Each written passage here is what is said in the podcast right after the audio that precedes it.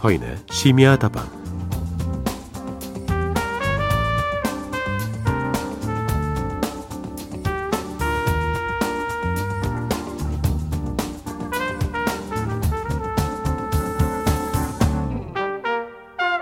도끼날 이론이라는 거 들어보셨습니까? 도끼로 나무를 벨 때 쉬지 않고 하루 종일 일하는 사람보다는 중간중간에 쉬면서 날을 갈아주는 사람이 결과적으로는 나무를 더 많이 벤답니다. 링컨도 그랬었죠. 만약 자신에게 나무를 베기 위한 6시간이 주어진다면 그 중에 4시간은 도끼날을 가는데 쓸 거라고요.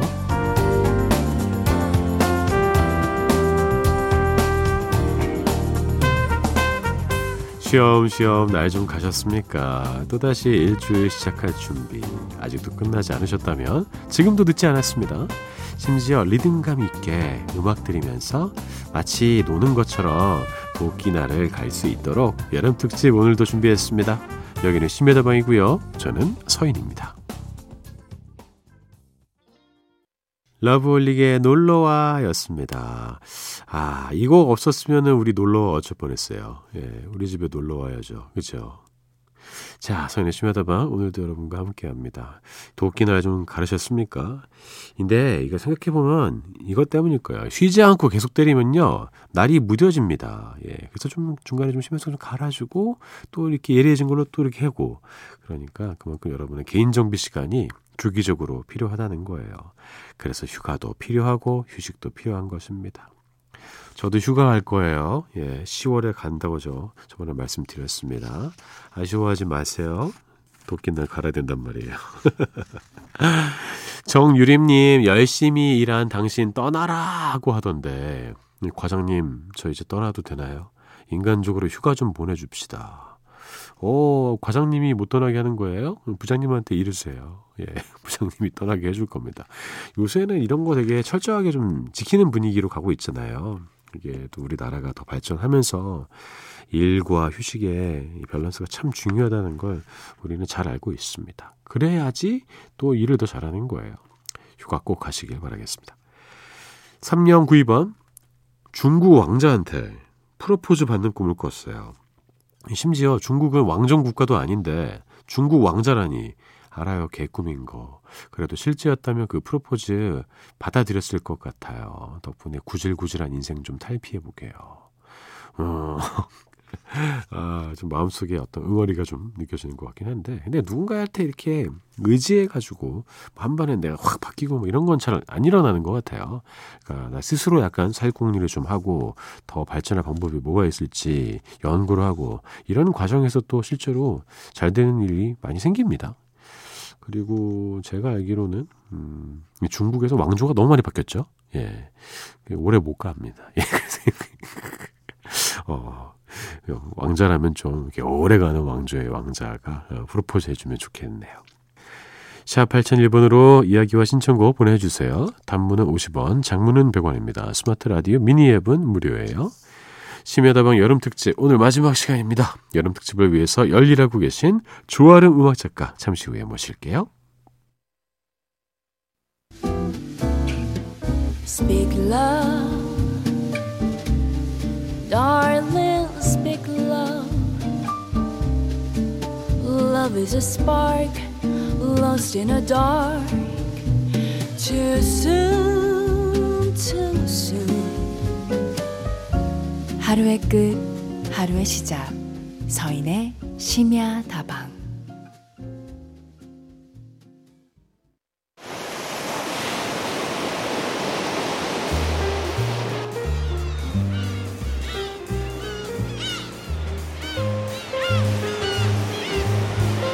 내가 사랑하는 아티스트의 숨소리까지 다 들리는 라이브 앨범 통째로 들어봅니다.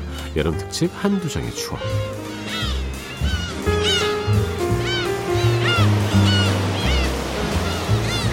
시간이 없어서 돈이 없어서 너무 멀어서 티켓팅에 실패해서 우리가 사랑하는 뮤지션의 공연에 갈 수 없는 참 많습니다. 그때 그 땅을 치던 후회와 아쉬움 여기서 해결하실 수 있도록 저희가 준비했습니다. 여름 특집으로 아티스트들의 라이브 앨범 소개해드립니다. 조아름 작가님 어서 오세요. 안녕하세요. 야 땅을 막 치고 후회하고 아유 좀 더 돈을 내가 아낄 걸 그때 내가 돈이 없어서 못 갔네. 아, 이 슬픈 이유들이 많이 있습니다. 네, 많이 있죠. 예. 근데 만약에 네. 우리가 원하면 그 라이브를 해준다는 전제하에 이 라이브 공연을 딱 한 번만 해준다면요.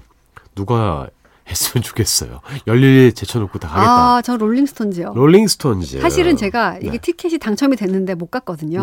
네. 그리고 나서 몇 년 후에 이제 드러머가 돌아가셔서 아하. 제가 진짜 그때를 머리를 쥐어뜯으면서 내가 왜 그랬나. 네. 네. 물론 일 때문에 못 가긴 했는데요. 네. 억지로라도 한번 갔어야 됐는데라는 생각을 지금도 하고 있습니다. 아, 그렇죠. 네. 그런 생각할 수 있습니다.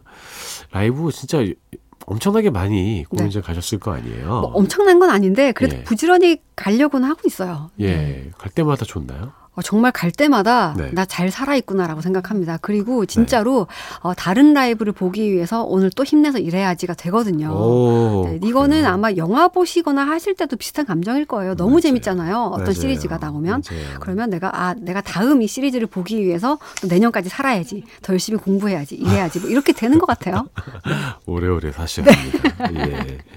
원동력이 좋습- 되죠 예, 네. 좋아요. 자, 조아름 작가와 함께하는 여름 특집 한두 장의 추억. 오늘은요, 정말 꼭 한번 다시 보고 싶은 그런 분의 라이브가 준비되어 있습니다. 네. 이제는 만날 수 없기 때문에. 네. 예. 그래서 사실 이 라이브 앨범이나 기록들이 참 중요하긴 해요. 예. 어, 뮤지션이 예상치 못하게 이제 먼저 운명을 달리하는 경우가 있잖아요. 놀랐어요. 너무 많죠. 예. 네. 그래서 이분도 특히 그런데 남긴 게 참 많지 않아요. 맞아요. 그 스타일에 정립을 해줬잖아요. 브이팝에. 네, 맞습니다. 예. 그래서 에이미 와인하우스의 라이브 앨범인데요. 예. 이게 2021년에 새로 나왔어요. 원래는 네. 그 전에 나왔다가 그렇죠. 재발매가 된 건데요. 앳더 BBC라고요. 이제 BBC 음. 방송국에서 여러 가지 출연하면서 모은 라이브들을 정말 짜내고 짜내서 세 장의 음. 앨범으로 만들었는데 네. 진짜 소중한 앨범이에요. 에이미 어. 와인하우스가 활동 기간도 짧았고 네. 앨범이 딱 두 장이잖아요. 음. 그러니까 이 사람이 부를 수 있는 노래도 많지 않고 한데 그런 것들을 이제 에이미 와인하우스 재단이랑 또 BBC랑 같이 합작을 해서 네. 또 소중한 앨범이 나왔습니다. 네. 네. 아델도 에이미 와인하우스를 언급한 적이 있습니다. 영향을 받았죠. 엄청 받았죠. 네, 이런 레트로 소울이라고 60년대, 50년대 옛날 어르신들이 부르던 소울을 이제 20대 친구들이 부르기 시작한 게 어떻게 네. 보면 에이미 와인하우스가 거의 이제 발화를 했죠. 근데 네. 그때부터 뭐 더피나 아델 같은 그쵸. 분들이 많은 영향을 또 받았고요. 네. 네. 그 스타일 자체가 아마 에이미 와인하우스에서부터 확실하게 정립이 된 것 같은데요. 네. 아, 에이미 와인하우스는 좀 제가 보기에는 뭐 천재라는 생각이 드는데 네. 예, 그 어린 나이에 그렇게 턱 하잖아요. 네, 근데 어릴 네. 때 진짜 학교 다니면서 예술학교 다녔는데요. 그때도 어, 참 제 독특하다, 별로다 이런 얘기를 많이 들었대요. 너무 이상해서 예. 하는 행동들이. 그런데도 노래 하나는 진짜 기가, 막혔다. 막힌다. 어, 아. 아, 쟤는 노래는 진짜 끝내주게 하는구나 이런 소문들이 계속 있었대요. 네. 네, 그러다가 1집을 냈는데요. 1집은 좀 평판이 그렇게 처음에는 좋지 않았어요. 관심이 네. 없었어요, 사람들이. 네. 그냥 좀 노래 잘하는 애긴 한데 왜 또 저렇게 옛날 노래를 부르지? 음. 왜또 재즈와 소울이지? 너무 음. 너무 오래됐는데 이런 얘기를 좀 듣다가 이 집에서 이제 마크 론슨이라는 네. 어 그때만 해도 이 사람도 신인이었어요. 네, 프로듀서를 만나서 네. 서로 이제 시너지를 냈습니다. 그래서 이 집이 어, 큰 사랑을 받으면서 잠깐만 그럼 1집은 어떻게 되나 하고 사람들 다시 막 팠어요. 네. 그래서 1집이 또 역주행을 했죠. 역주행을 했죠. 네. 어, 예전에 들어봤을 때도요 보면은 너무 좋긴 한데 뭔가 약간 그 불안함이 느껴지는 그런 네. 목소리였어요. 일단 에이미 와인하우스는 네. 본인에 대한 자신이 이제 노래 외에는 좀 없었어요. 특히 네. 외모적인 부분에서 음. 결핍이 좀 있었어요. 음. 본인이 생각하기에 나는 왜 이렇게 생겼지? 아, 왜 이렇게 다 뚱뚱하지? 해서 살 엄청 빼고 네. 또 마르고 나니까 난 왜 또 말랐지? 그리고 또 막 먹고 어. 그러다가 아, 내 눈이 좀 작은 것 같은데 그래서 막 아이라이너를 진하게 막 그리고 그리고 내가 좀 키가 작은 것 같아. 그래서 머리 카락을 막 위에 쌓아서 올리고 어. 그러면서 여러 가지 이제 컴플렉스가 있는 사람이었어요. 그래서 네. 사람들은 예쁘고 독특하다, 멋있다 하, 하는데도 네, 뭔가 계속 만족이 안 되는 거예요. 예. 근데 이런 결핍이 어디서 왔나? 나중에 이제 사람들이 생각을 해보니까 네. 애정이었다 결국은 네. 사랑을 많이 못 받았다. 엄마 아빠가 일찍 이혼을 했고 그리고 그런 것들을 이제 애정 이 부족한 부분들을 남자친구한테서 얻으려고 했는데 네. 남자친구는 이미 가정이 있는 남자였고 뭐 이런 네. 식으로 계속 뭔가 결핍이 생기는 거예요. 그래서 그러니까요. 그런 부족한 부분들을 채울 수 있는 건 결국은 음악이잖아요. 네. 그래서 음악으로 소화를 해야 되는데 그럼 본인의 얘기를 해야죠. 슬픈 음악이 나올 수밖에 없어요. 그래서 굉장히 애절하고 그 사랑 받지 못하는 것에 대한 아픔이나 이런 것들을 앨범에 고스란히 녹여냈는데 그래서 듣다 보면 좀 뭐랄까 비탄이 느껴집니다. 네, 네. 맞습니다. 너무나 일찍 세상을 떠난 에이미 와인하우스 하지만 그녀의 노래는 오랫동안 기억될 것입니다. 네. 자, 단 두 장의 앨범으로 전 세계에 주목을 받았던 천재 아티스트죠. 에이미 와인하우스가 남긴 BBC 라이브 앨범 지금부터 쭉 들어볼 텐데요. 어떤 곡들이 들어있나요? 네. 일단 뭐 Touch Me Tonight 뭐 1집에 나왔던 곡이고요. 사실 2011년에 에이미가 떠나고요. 2012년 그 사후에 라이브 앨범이 나왔어요. 그리고 이제 다른 곡들을 이제 합해서 2021년에 한 번 더 나온 건데요. 그래서 뭐 LP로도 제작이 됐고요. 요즘 LP 모으시는 분들 많으니까 네. 찾아보시면 좋을 것 같고 뭐 Rehab도 당연히 있고요. 네. 그리고 소울 명곡입니다. I Heard It Through the Grapevine이라고요. 옛날 노래도 불렀습니다.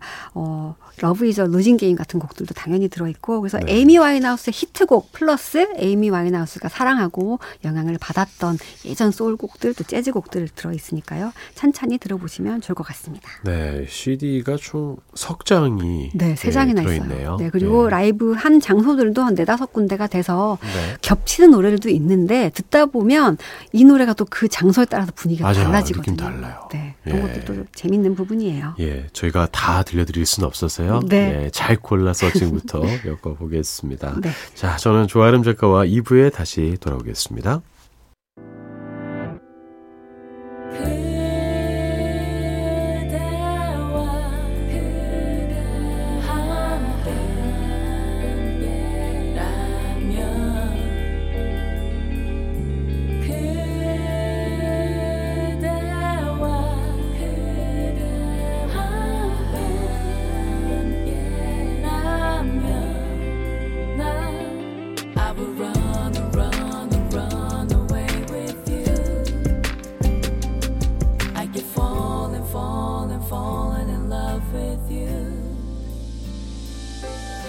서인의 심야 다방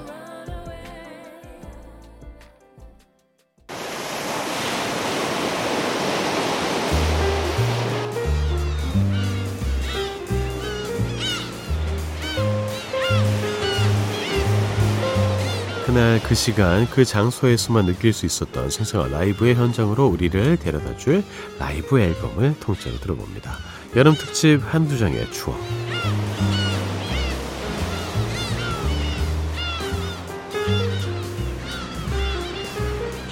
내가 좋아하는 뮤지션이 공연장에서 무슨 얘기를 했다더라. 평소엔 안 부르는 그 노래를 불렀다더라. 아우 속상해 하셨다면요. 이 시간에 그 아쉬움을 다 풀어드리겠습니다. 조아름 작가 2부에도 함께 합니다. 네. 조아름 작가와 이제 뗄래야 뗄 수 없는 한 분이 오늘 주인공이네요. 예. 네. 예. 오늘 앨범의 주인공은 넥스트입니다. 밴드 네. 넥스트고요. 네. 97년에 나온 라이브 앨범인데요. The First Fan Service라고 저는 이 앨범을 진짜 엄청 열심히 재밌게 들었던 것 같아요. 네. 진짜 좋았죠. 처음에 저는 넥스트 나왔을 때 도시인이 너무 좋았어요, 저는. 네. 네. 세련된 음악들. 네. 그 뭐죠? 그 전자 신디사이저, 네. 신디사이저 퍽 하면서 뭔가 어? 저렇게도 하는구나.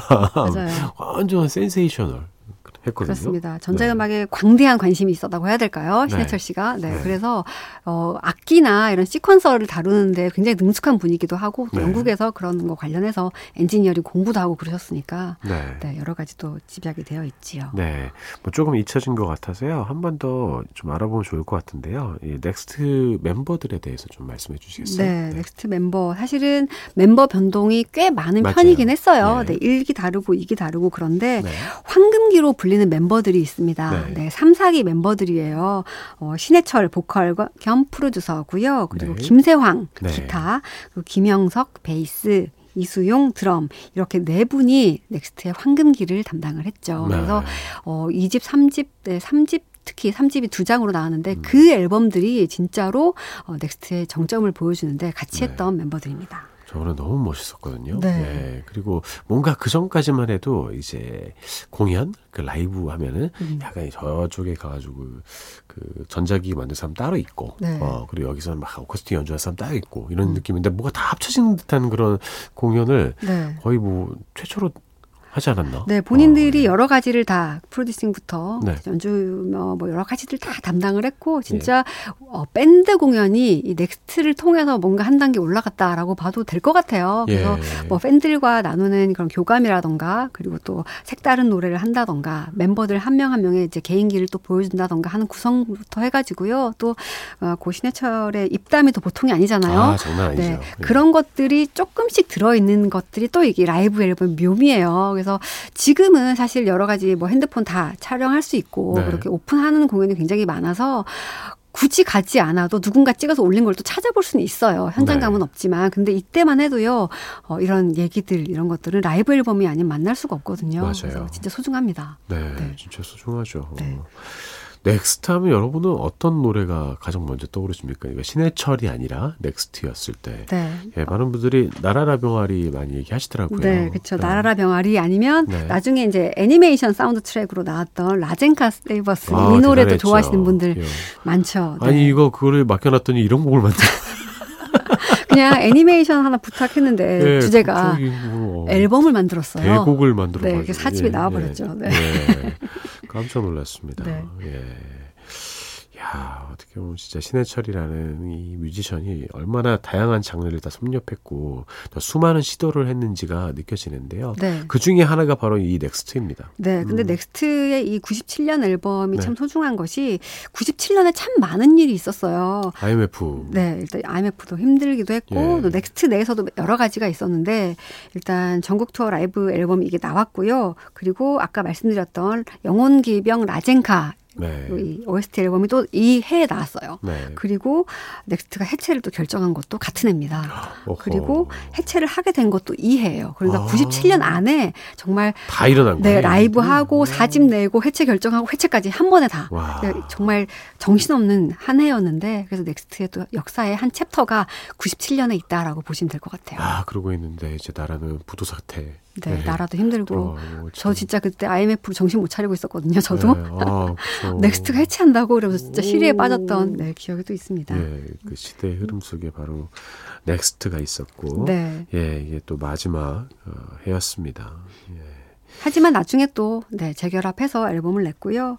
그리고 이 앨범은 재미가 소소한 게 있는 게 멤버들이 다 노래를 한 곡씩 불렀어요. 네. 네, 그래서 김세황 씨가 어 밴 헤일런의 Jump를 또 불렀거든요. 네. 네. 그리고 베이스치는 김영석 씨는 본인이 작곡했던 왜 하늘은 이걸 불렀습니다. 아, 네, 그래서 왜 하늘은 이지훈 씨 노래를 김영석이 작곡했다는 걸 모르는 분들이 꽤 계신데 네. 원곡자가 불렀다는 거 네, 한번 기억을 해주시면 좋을 것 같고 예. 그리고 드럼 치는 이수용 씨가 네. 아, 에릭 클랩튼의 Wonderful Tonight을 불렀는데요. 네. 노래를 막 다들 보컬이 아니니까 그렇죠. 잘하진 빼어나진 않아요. 어, 하지만 아, 멤버들이 또 이런 음색을 갖고 있구나 하는 네. 그런 소소한 즐거움이 또 있으니까요. 이게 또 라이브의 또 하나의 또 맛이죠 맛. 예, 아마 방송이었으면은 빼달라 그랬을 거예요. 네.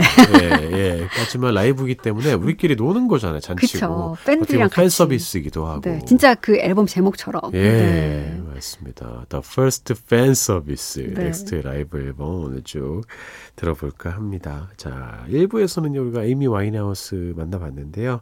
오늘은 1997년 라이브 앨범 넥스트의 음악 여러분께 전해드리겠습니다. 곡 몇 곡 소개해 주시겠어요? 네. 어, 첫 곡이요. Are You Ready로 시작을 하는데 네. 이게 라이브 앨범에 들어있는 유일한 신곡이에요. 그래서 네. 사실은 이 곡이 궁금해서 라이브 앨범 샀다가 네. 뭐야 멤버들 노래 부른다 재밌다 이렇게 되는 경우도 있어요. 으아. 네. 그래서 예, 새 앨범 사는지 기분을 좀 느끼게 해주는 곡이고요. 그리고 진짜 명곡들이 쭉쭉 나오는데 어, 넥스트 이 집에서 가장 많은 뭐랄까 팬들 사이에서 화제가 됐던 곡이 예. The Ocean이거든요. 예. 이 곡이 이어지고 그 쭉쭉 가다가 아리랑이 나옵니다. 아리랑이. 아리랑을 또 락으로 편곡을 했어요. 예. 그래서 진짜 멋있게 됐고 그 다음에 로이 부캐넌의 기타 솔로 뭐랄까 Messiah Will Come Again이라는 굉장히 유명한 음악이 있는데 이거를 또 김세황의 기타 솔로로 들어보실 수 있고요. 네. 어, 유명한 곡이 또 이집 아, CD2에 나오는데요. 비너스라는 곡 아시죠? 비너스 네, 알죠. 네. 바나나 라마의 커버로 유명한 곡인데 그 비너스와 더 Funky Town을 같이 이어 Funky 붙여서 타운. 네, 신해철 씨가 불렀습니다. 그리고 쭉쭉 가다가 도시인 당연히 나오고요. 네. 네. 또 영원이라고 항상 공연에서 마무리로 불렀던 노래가 있어요. 네. 넥스트 공연을 항상 마무리하는 그 노래 나오고 그리고 97년 발매됐던 싱글이죠. Here I Stand For You. 아. 신해철의 이제 고음의 끝판왕. 네, 그 노래 네. 나오고요. 또 Are You Ready의 리믹스 버전까지 아주 알차게 이어집니다. 네. 네. 다 쭉, 들려드릴 수 네. 있을지는 아, 모르겠네요. 예, 다 들려드릴 수 있으려면 빨리 우리 인사로 나눠야 될 것 같습니다. 네. 조아름 작가 고생 많이 하셨습니다. 덕분에 한두 장의 추억이 꽉 채워졌네요. 네, 아유, 고맙습니다. 감사합니다. 저 예. 즐거웠어요. 네, 네. 다음 주에 다시 뵐게요. 고맙습니다. 감사합니다. 이 곡을 기억하고 계시다면 넥스트의 골수 팬임에 틀림없습니다. 만들고 나서 한 번도 라이브에서 부르지 못했고 오늘 처음으로 라이브에서 어제 했구나. 어, 보내드리게 되는 노래인데 요즘 음악 하다 보면은 자꾸 그런 생각이 나요. 옛날에 더 돈 없고 물론 지금도 돈 많진 않지만 더 돈 없고 더 어 진짜요? 당신들이 밴드 해봐야 남는 거 있나 옛날에 처음 음악 시작하던 때 그 마음가짐 글로 다시 돌아가고 싶다는 생각을 여러 번 했었고 그리고 가슴에 손을 얹고 생각했을 때 별로 변한 건 없는 것 같아요.